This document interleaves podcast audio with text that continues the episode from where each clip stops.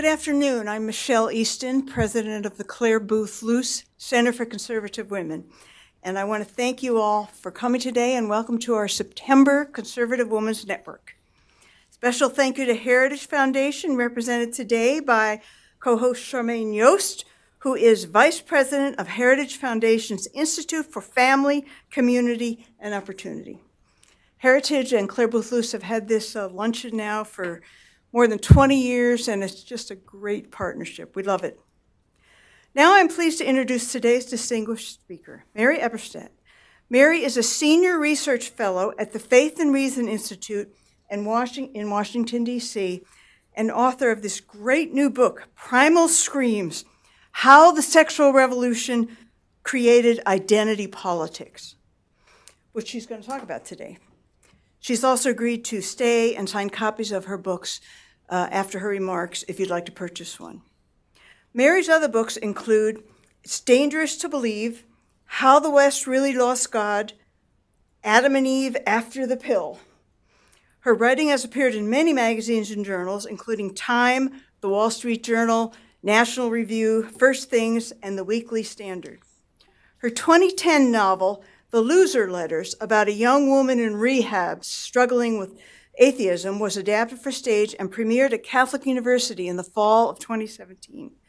Seton Hall University awarded her an honorary doctorate in humane letters in 2014. During the Reagan administration, she was a speechwriter to the Secretary of State, George Shultz, and a special assistant to Ambassador Jeane J. Kirkpatrick at the United Nations. She's also a founder of the Kirkpatrick Society, named after her late mentor. Mary grew up in rural upstate New York and graduated magna cum laude from Cornell University, where she was a four year Telluride scholar.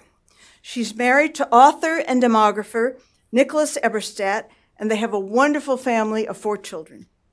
Mary, I read the book.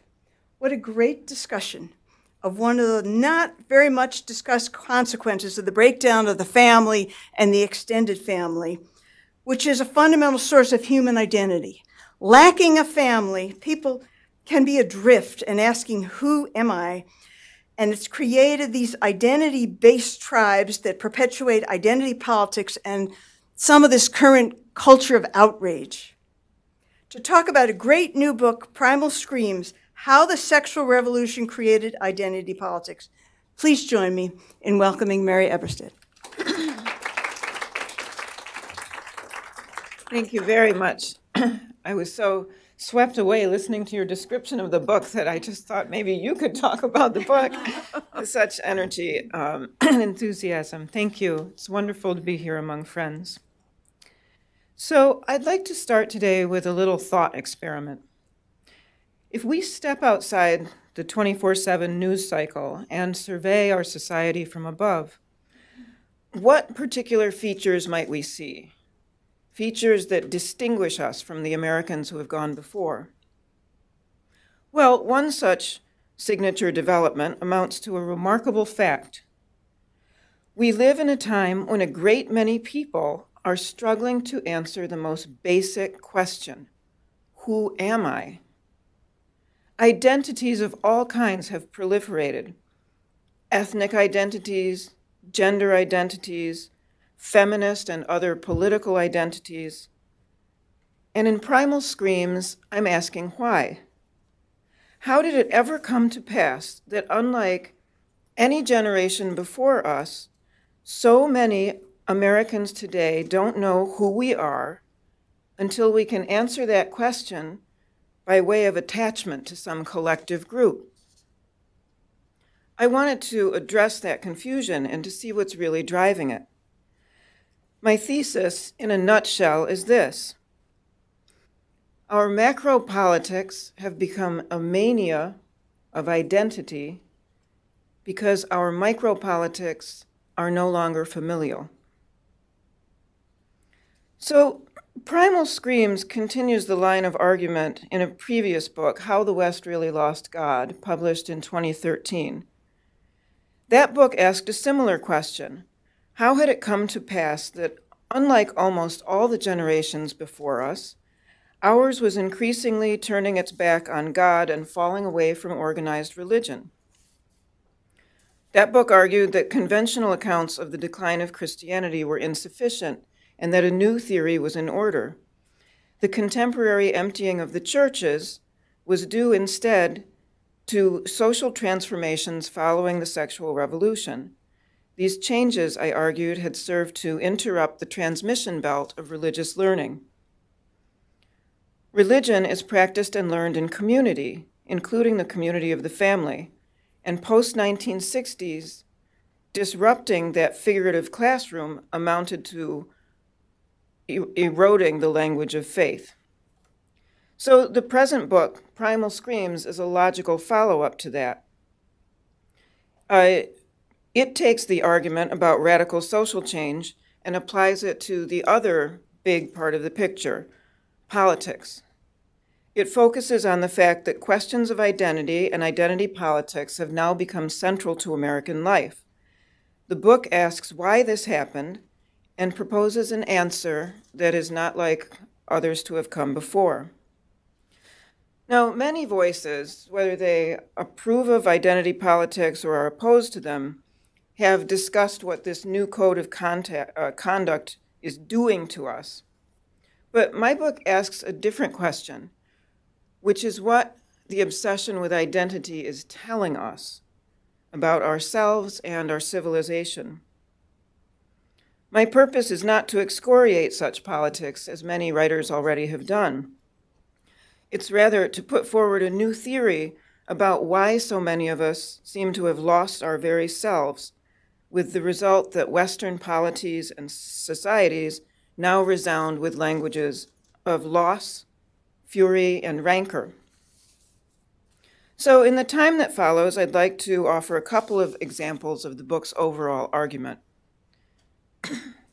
One set of facts linking today's massive confusion about identity to the decline of the family is simple.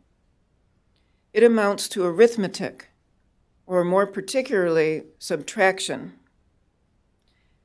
Think of all the post revolutionary phenomena that are now everyday facts of life abortion on a mass scale, fatherlessness on a mass scale, divorce, single parenthood, childlessness, the shrinking family, the shrinking extended family. Every one of these developments has the net effect of reducing the number of people we can call our own. And since we are social animals and relational creatures, the result is a great vacuum. And that vacuum is a lot of what the increasingly panicked flight to collective identities is about. As I try to emphasize in the book, the focus of this argument is not on any single act of individual choice, and it's not even on the moral content of those acts. Instead, Primal Screams is about the collective environmental impact of many, many millions of such instantiations of autonomy taken over the course of the last 50 plus years. Now, many Americans, including many conservatives, believe that the liberated uh, post 1960s order is a net plus for humanity. Many people would also say that their own lives have been enhanced and mightily by the freedoms that only the sexual revolution could convey. But if we step back from our solipsistic selves and ask instead what those same changes have de- delivered collectively, an unsettling picture appears. As the book lays out, to study the timeline is to see that identity politics has grown in tandem with the sexual revolution. Along the way, there have been some important signposts signaling just how radical our new social environment has become. I want to mention a couple of these. Almost 20 years ago, in his 2000 book Bowling Alone, political scientist Robert D. Putnam mapped the dislocations of declining communities and associations. And that's one kind of empirical measure to, uh, to guide how radically life has changed. Who am I could once be answered by reference to one's bowling league, or one's role as a scout leader, or other forms of civic engagement. To some extent, they still can, but as Putnam's work was already demonstrating 20 years ago, these kinds of possible answers to identity were in decline and still are. So, around the same time Putnam was writing, one of the most eminent social scientists of the 20th century, James Q. Wilson, summarized decades of social science in a famous speech given to the American Enterprise Institute called The Two Nations. He made a similar point. American society had changed at the root as measured by many indices and surveys and studies.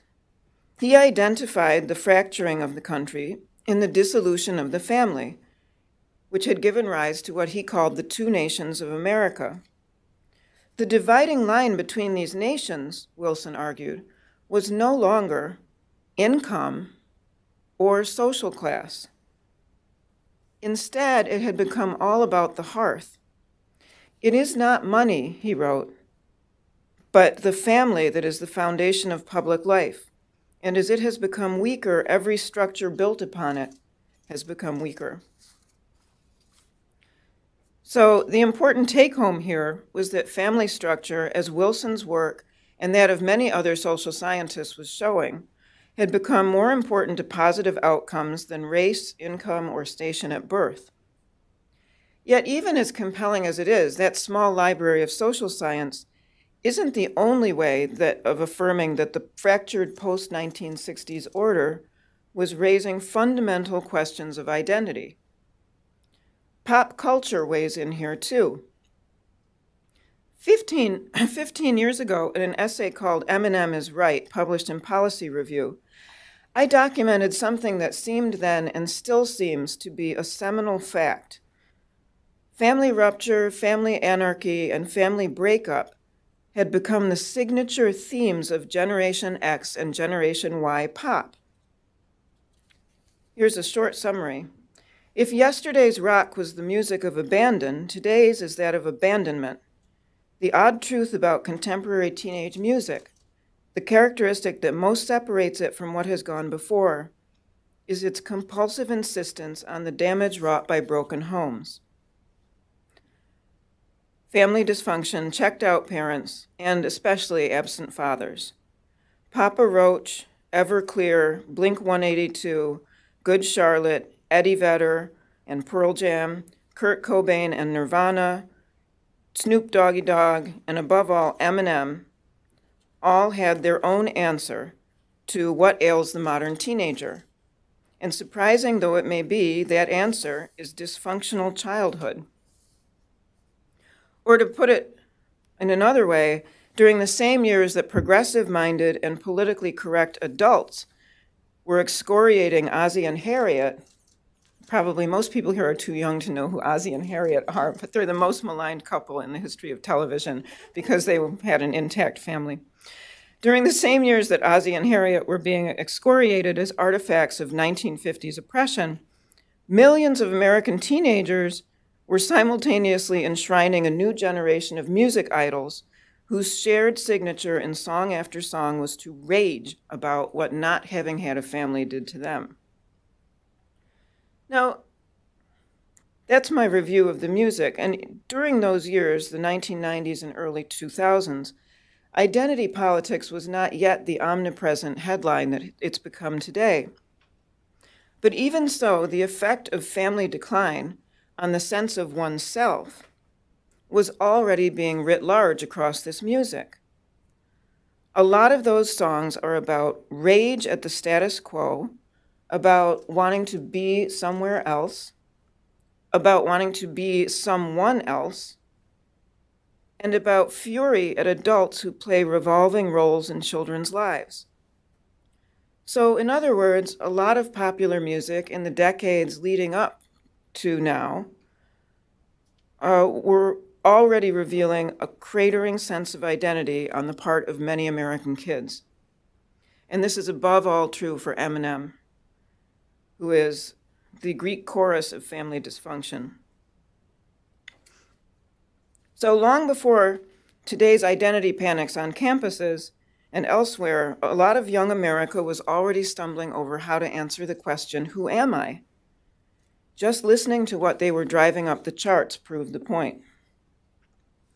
So there are other proofs and signposts and primal screams uh, about how we got to where we are, but now I would like to fast forward to where we are today. This is a sobering place. At the national level, we see the divisiveness of identity politics, a new and crabbed and restrictive anthropology of the human person, according to which you cannot understand me unless you match my coordinates on the intersectionality grid. Simultaneously, we see other signs of disunity and pathology, declining life expectancy for the first time in recorded American history, a spate of mass shootings, rising psychiatric trouble, especially among the young. This is something that I've been trying to zero in on for years now in three books and at first, this seemed controversial. Now it is just taken for granted. uh, there's also rising loneliness among the old and the young, uh, new phenomena like white nationalism, and of course, the opioid epidemic, unprecedented drug addiction. So I think the radical fact that our society is worsening by various measures calls for a radical new look at what ails us. And this brings me back to the thesis of primal screams. It argues that the post 1960s social phenomena have amounted to a massive perturbation of the human ecosystem. That these effects are increasingly visible as well as harmful, and that they are now playing out in politics, where many dislocated individuals are frantically trying to answer the question, Who am I? in political terms because they cannot answer it anywhere else. Now, I should say, since we can't talk about these things without thinking about ourselves, that the, the net effects of family and community breakdown are not affecting everyone equally, obviously. Uh, this is not about individuals, it's about our collective environment. And just as a factory dumping toxins into a lake will affect some fish more than others for reasons that scientists don't understand, so it is here. This is not about any single choice, but about how all of them taken together have reduced the gravitational pull of traditional identity. And here we have a critical stipulation. Of course, racism, sexism, and other forms of cruelty exist. Cruelties exist, period. And they're always and everywhere to be opposed by civilized people. Primal Screams does not make a monocausal argument about this. And in some cases, clearly, injustice is driving people to embrace collective identities.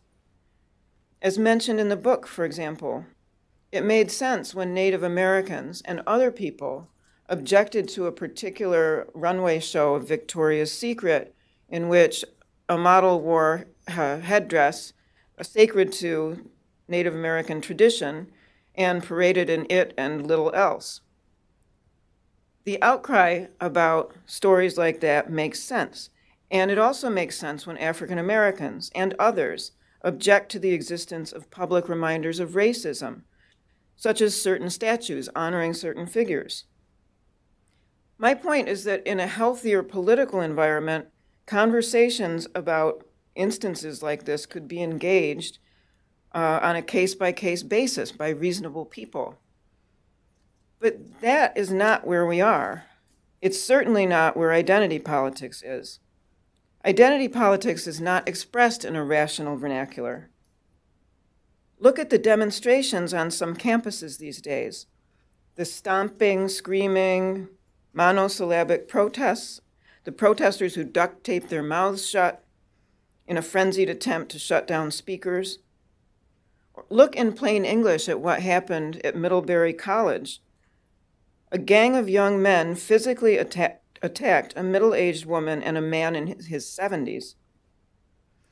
These outbursts are not politics as usual. They are dangerous exercises in collective irrationalism. Or look at the protests by feminists on the National Mall in 2017, or on the steps of the Supreme Court following decisions that affect abortion. Those protests have involved screaming, weeping, and dancing on such a scale that numerous observers have noted that they more resemble uh, revivalist meetings or raves than political protests. And this, again, is my point. In much of what passes for politics these days, and feminism is the oldest form of identity politics, we are not seeing reasoned debate we are seeing pre rational assertions of identity. And that's what makes such politics hard to contend with to, to, anyone who's not part of them. Just as political and other new identities have become substitutes for the more robust identities of community and family, so are these new identities defended with the kind of passion that most people once brought to defending their families and communities. The bottom line is that politics is now being increasingly driven by primordial needs and desires that have been detoured into politics. And that's why the book is called Primal Screams. In sum, the chronic regression to pre adolescent language and behavior is testimony to something important about identity politics its pre rational origins. In closing, the question, who am I, is a universal human question. We're teleological creatures. We can't help but ask it. And it becomes harder to answer if other basic questions are problematic or out of reach. Who is my brother? Who is my father? Where, if anywhere, are my cousins, grandparents, nieces, nephews, and the rest of the organic connections through which humanity up until now has channeled existence and acquired identity. Every one of those assumptions that our forebears could take for granted are now negotiable. And as another closely related matter, the other traditional way of answering the universal question, by reference to religious faith, is now also off the table for many people. For millennia, most human beings have answered the question, Who am I? by appeal to a different kind of familial relationship. I am a child of God, right? That's what is essential to my identity, my relationship to God, my Father. Not my sex, not my skin color, not my erotic desires, not any of these substitutes uh, for traditional identity. So, just as the family answered the question of identity via one's place in the order of it, so has religion answered that question via one's place in the divine order. And now we live in an age of rising religious illiteracy. And so, one more answer to the question of identity is increasingly off limits to many people. Now, in closing, I would like to say just a few words about the contributors to this book. It closes with three commentaries. Uh, Columbia University, Mark Lilla is among the commentators, and although he disagrees with much of the thesis, since he is a prominent liberal, um, he does engage the book respectfully and with civility. And so do the other contributors, Rod Dreher, social conservative, and Peter Thiel, libertarian leaning, student of the French born philosopher Rene Girard, who also figures in this book somewhat. So the we all have our differences, but we all hoped with this book to set an example of civil disagreement on purpose. We wanted to set an example that was at odds with the incivility of identity politics. Our hope, our mutual hope, is to open a conversation where none yet exists. And it's a conversation that I think is both necessary and overdue. In the end, as noted in the book, Discussion of today's crisis over identity concerns anthropology more than it does politics. Since the sexual revolution, we have been bearers of a false anthropology that overestimates our solitary selves and underestimates our need for one another in the most elemental of ways. That conviction is why I wrote How the West Really Lost God and now this new book. That's the consensus that Primal Screams is trying to change. Thank you very much. Thank you.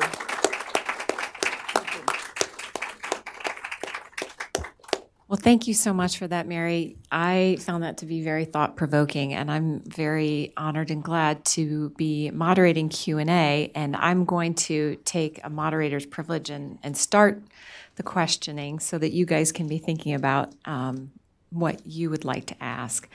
Um, and given, I think it's particularly appropriate for this particular audience, I'd like to add one small addendum to your bio that I do think is relevant and that I know personally, which is that Mary was able to form a powerhouse marital partnership with um, that is you know well known here in DC. Both you and your husband in your respective expertise is that I think is together as a makes um, you know the is exponential as opposed to additive. Um, and that truly, as someone who is a conservative author, should be something that would be the envy of uh, feminist um, thinkers, although I doubt they would be willing to admit that. And, and together, they've also raised some really, really remarkable um, children. And part of the reason I start with that is that I was particularly struck by um, your explication of this identity formation having shifted away from that family unit. You know, I grew up in a small town where my maiden name, being a Kraus, meant something. And still to this day, I met someone the other day who knew my family, and it was really meaningful to me to be recognized as a Kraus. Um, it's part of my identity. And but I'm sitting here thinking, you know, as you're going through musical examples of the change in our culture, I'm thinking of some other examples of how things have changed. I mean, I'm wondering, even in this audience, do you, do some of you younger ones still resonate with stories like West Side Story or Hatfields and McCoys? I mean, I'm just wondering if there's a generation where the intensity of the conflict between family units even means something anymore.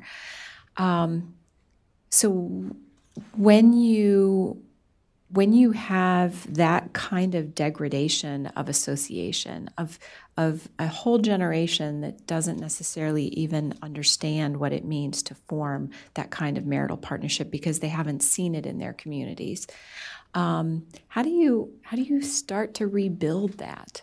Where what where's the path forward as we um, try to recreate those models for young people well, first of all, let me establish instantly that I don't hold myself up as an exemplar and that our poor children, having grown up with two writers in the house, not one, but two, are always going to wonder what it would have been like to have normal parents. and they've made that point more than once.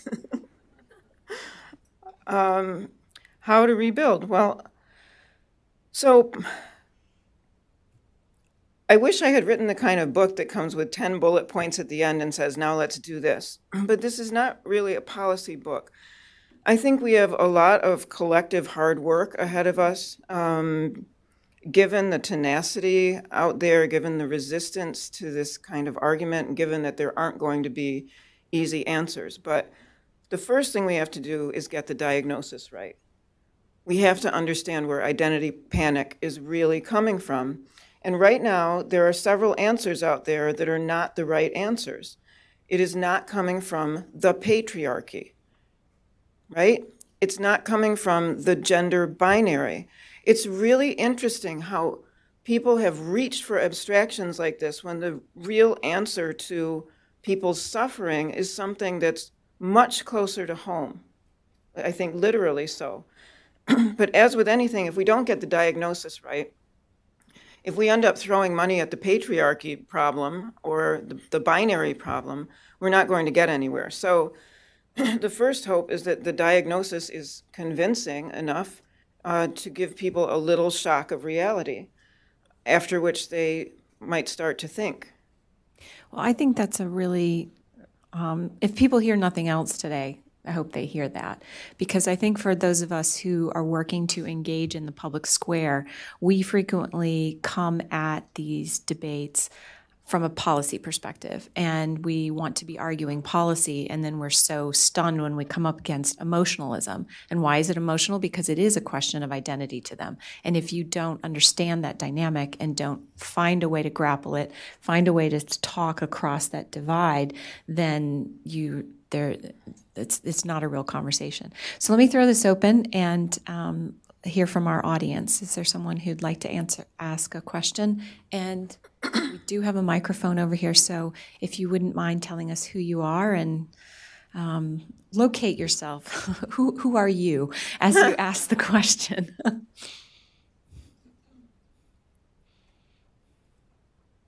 Hi, my name is Kim. I'm an intern here at Heritage. Um, you talked about the subtraction culture that kind of arose post 1960. I was wondering if you have any ideas why that occurred, the subtraction and loss of the of abortion, divorce, fatherlessness, why that all seemed to happen around the same time. Yeah, it's a great question, especially since fewer people remember a world where those trends didn't rule. I mean, I don't. So, trying to reconstruct the history of the 1960s. In the beginning, I think people were really optimistic uh, about the technological shock of the birth control pill in particular. And this was said to be something that would be better for marriages, uh, allow people more freedom. Uh, and then, as in every society that adopts mass contraception of a chemical nature, a few years later, oops, you have abortion on demand because it is always and everywhere the backstop. The same pattern is held in Argentina, in Ireland, in any country you look at. So, in the beginning, uh, people thought that uh, this new way of living would be good. And then came abortion on a scale that no one anticipated. And then came the sexual marketplace being flooded with potential partners, which starts driving up the rate of marital breakup. So, for reasons that I don't think anybody really foresaw, with the possible exception of the very most pessimistic observers, um, rates of fatherlessness, abortion, uh, family breakup, all of these things start skyrocketing at the same time. And, you know, here and there over the years, you might see a little plateau, but basically uh, they remain at levels no one anticipated that are, in the history of our species, um, something historically anomalous. As best I can reconstruct the timeline, it goes something like that. Mm-hmm. Next question. Hi, my name is Riley. Uh, thank you so much for being with us today. I'm a heritage intern here. My question is about Hollywood and how do we push back against the impact of celebrities or Hollywood elite that creates entertainment such as The Handmaid's Tale or normalizes abortion or the breakup of families? How do we respond to that um, with the ideas in the Primal Screams? Yeah, that's a great question. Um, trying to think of like relevant examples of where in history you've been able to peel people off by rewarding them. I think we have to keep in mind that Hollywood's not a monolith. And we need to think subversively about this and be active about finding people who are part of it who are not of that mindset um, and bring them into a network and reward them. Um, just by way of small but meaningful example, uh, I am uh, involved with a group called the Merry Beggars, which is a new 501c3 dedicated to finding uh, actors, I mean young actors in New York and elsewhere who will not do, you know, the obligatory nude scene, who will not otherwise violate their principles. And what we're trying to do is bring people together. Um, someone with a lot more resources and organizational power than I have might think of doing that on a, a bigger scale. Um, but I think it's going to be that kind of infiltration from within and the, the holding up and supporting of people in the minority position that's going to make a difference to the to the culture down the road.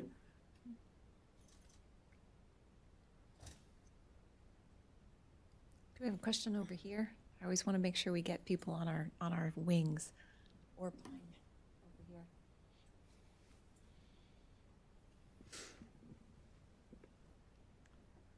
You brought up about fake tribes, and it immediately made me think of social media and how people sort of form these little groups on social media via hashtags or different um, media that they use.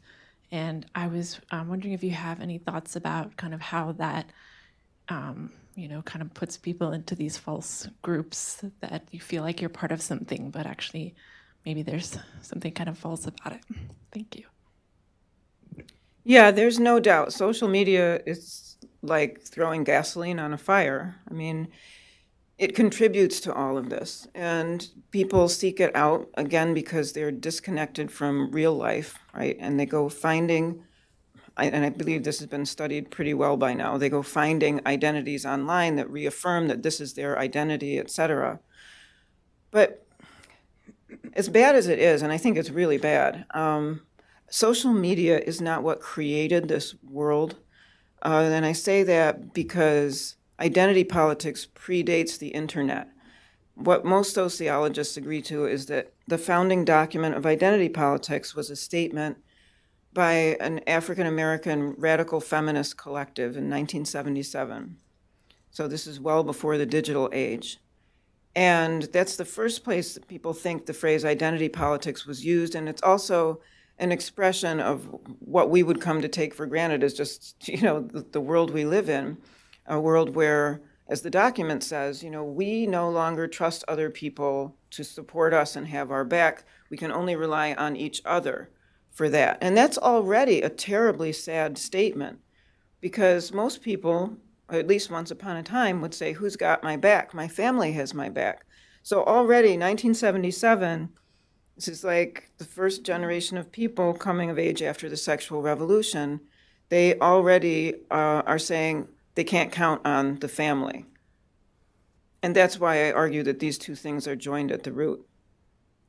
You know, that's interesting. You're making me think of a conversation that I had recently with um, another woman. Again, I think something that might be interesting to this audience. You know, so many of us have these ongoing conversations about how do you make things work. And we were both lamenting the fact that we don't bake as much as we used to, and frequently you'll or, or cook as much as we used to. And we're laughing about, you know, having events where you hire food to come in, whereas in the South where I grew up, it was, you know, always, you know, it was your responsibility as a woman. This was part of your identity to put out the spread. Is this resonating with anybody? I used to see some heads nodding.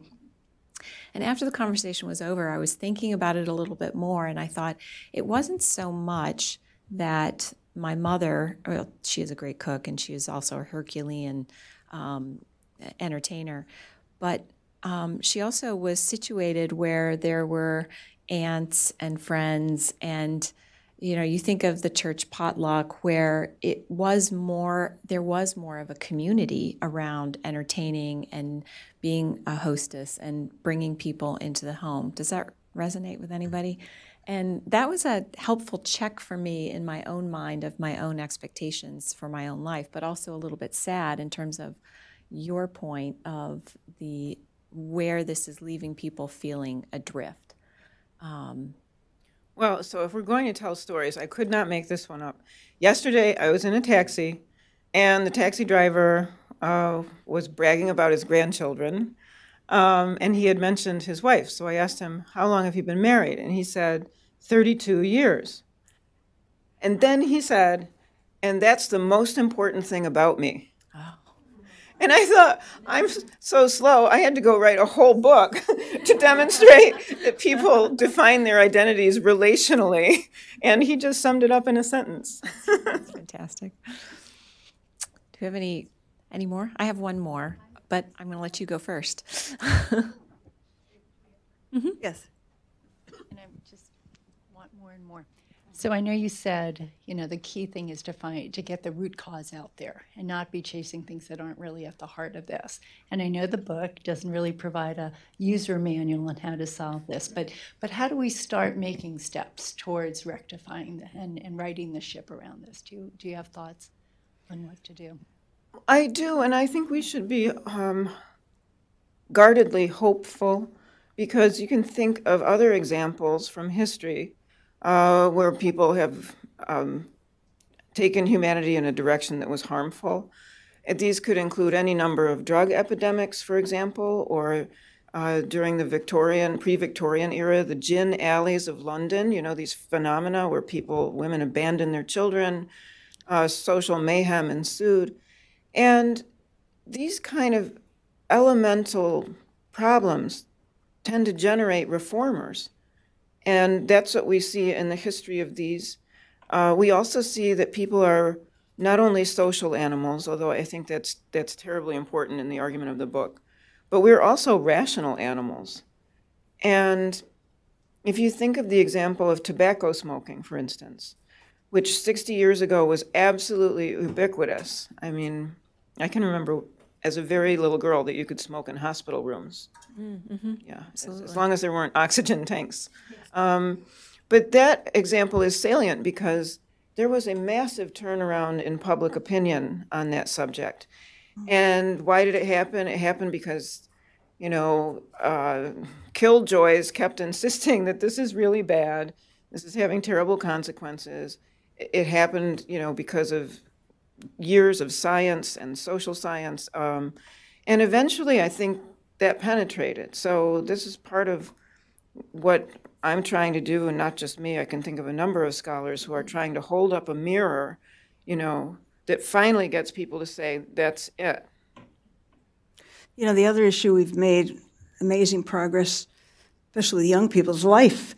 I mean, we, we haven't turned the corner, but it gives you hope that things could, can change. If I could just ask you, we talked about the incivility of, you know, the identity politics and the goal here to open a conversation, um, maybe with some that wouldn't normally be in conversation with us. I know it's really early, it just came out, but are there any hints from anybody on the other side or uh, who's spoken about identity politics that maybe they're stopping and thinking a little more about it now? Well, I was very encouraged by Mark Lilla's contribution in the book.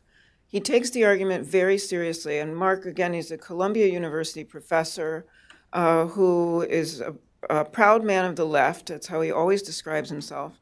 But he got in trouble with his own side for objecting to identity politics because he thinks it's going to be bad for the Democratic Party.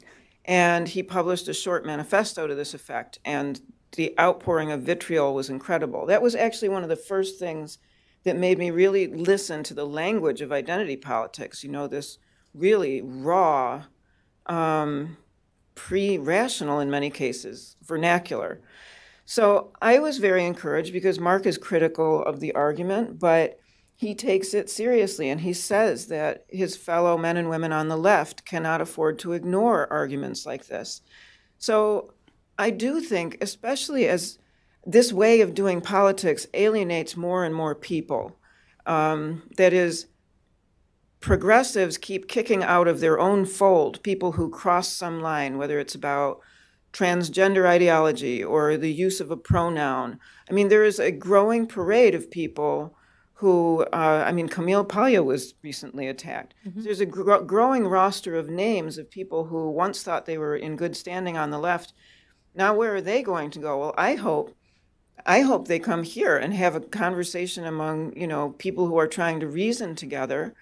Uh, and I'm, I'm pretty hopeful that something like that is going to happen. Some new coalition of the sane who can agree to disagree about important things, but to be civil and to try and move society forward despite that disagreement. I think, in a way, identity politics is going to help us in, in this, in this perverse kind of jujitsu sort of way. Okay, that's perfect. I always love finding a way to end on a positive, hopeful, chart forward kind of way. And I also want to navigate us to having enough time so that people can interact with you a little bit individually and also buy a book before we uh, before we go to lunch. So, Mary, thank you so much for writing this Thank book. you so much. So Thanks, provocative. everybody. We just we want to give you a gift from Heritage. Oh, thank you. Thank you Thank you for being here. Thank all of you. Mary's going to be right outside where you can get a copy of the book and she'll be signing it. And then at one o'clock, we'll have lunch down in the Shawl Conference Room, which is this way and then that way. So thank you all so much for being here. Beautiful. Thank you. You were brave.